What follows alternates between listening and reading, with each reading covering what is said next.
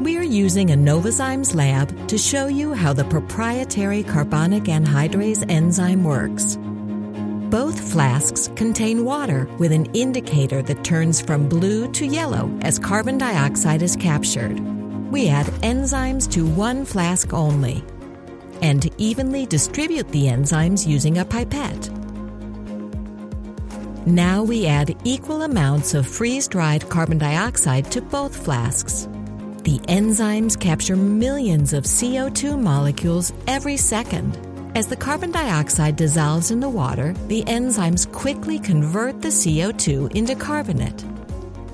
Not only do the enzymes increase the speed of the reaction, they also ensure that the captured carbon dioxide does not leave the solution until it is heated to just 80 degrees Celsius, enabling the use of waste heat to save energy and money.